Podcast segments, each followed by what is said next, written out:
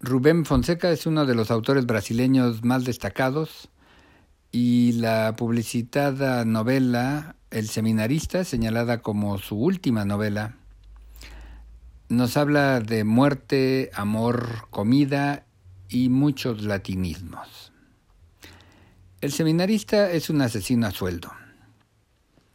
Todo le funciona hasta que comienza a aburrirse de matar y paralelamente se enfrasca en una relación que le sorprende porque se da cuenta de que a pesar de sentirse un hombre frío y sin sentimientos, logra enamorarse de esta bella mujer alemana. El asunto se complica cuando la mujer resulta ser la hija del contratista que lo ha llevado por la senda del homicidio pagado. Y esto es solo el inicio. Pronto el seminarista se da cuenta que no puede confiar en nadie. Sus amigos delincuentes, sus amigos de la infancia, todos terminan por traicionarlo. La falta de confianza incluso lleva al seminarista a tener que enfrentar a la policía y a los jueces. Esta falta de confianza nos remite a la situación jurídica en México y en muchos otros países.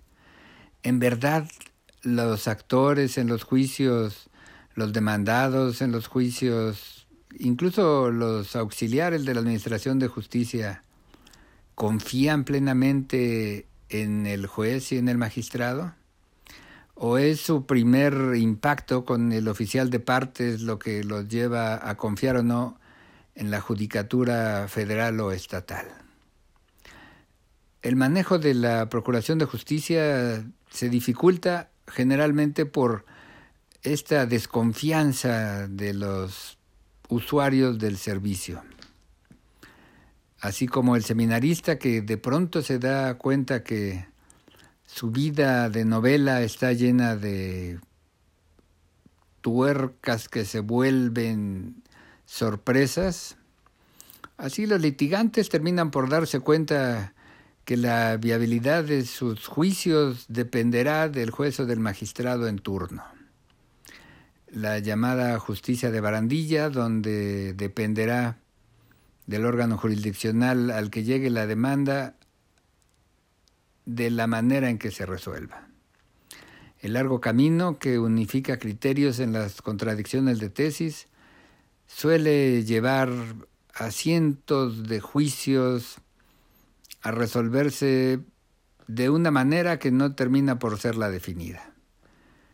Si bien la jurisprudencia no puede aplicarse retroactivamente, esto nos lleva una vez más a preguntarnos qué tanto confían los usuarios del Servicio de Administración de Justicia en el juez, en el secretario, en el actuario y hasta en quien le recibe los documentos.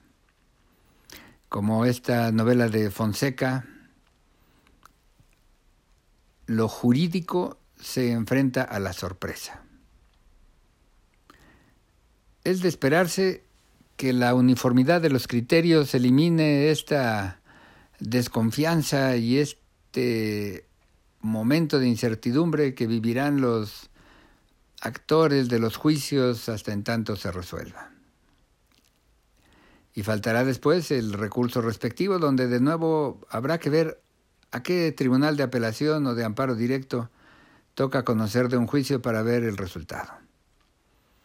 Si Rubén Fonseca, maestro de la sorpresa en la novela policíaca, nos habla de policías y jueces a los que hay que hablarles suave y bonito para eh, recibir un buen trato, la judicatura mexicana también debe representar la mayor confianza para los usuarios, para una ciudadanía necesitada de mecanismos legales para resolver sus problemas. La lectura de Fonseca, siempre entretenida, magníficamente escrita, no deja de llevarnos a cuestionar hasta dónde confiamos en nuestras autoridades judiciales, hasta dónde son nuestra mejor opción para resolver nuestros problemas legales. Gracias y hasta la próxima.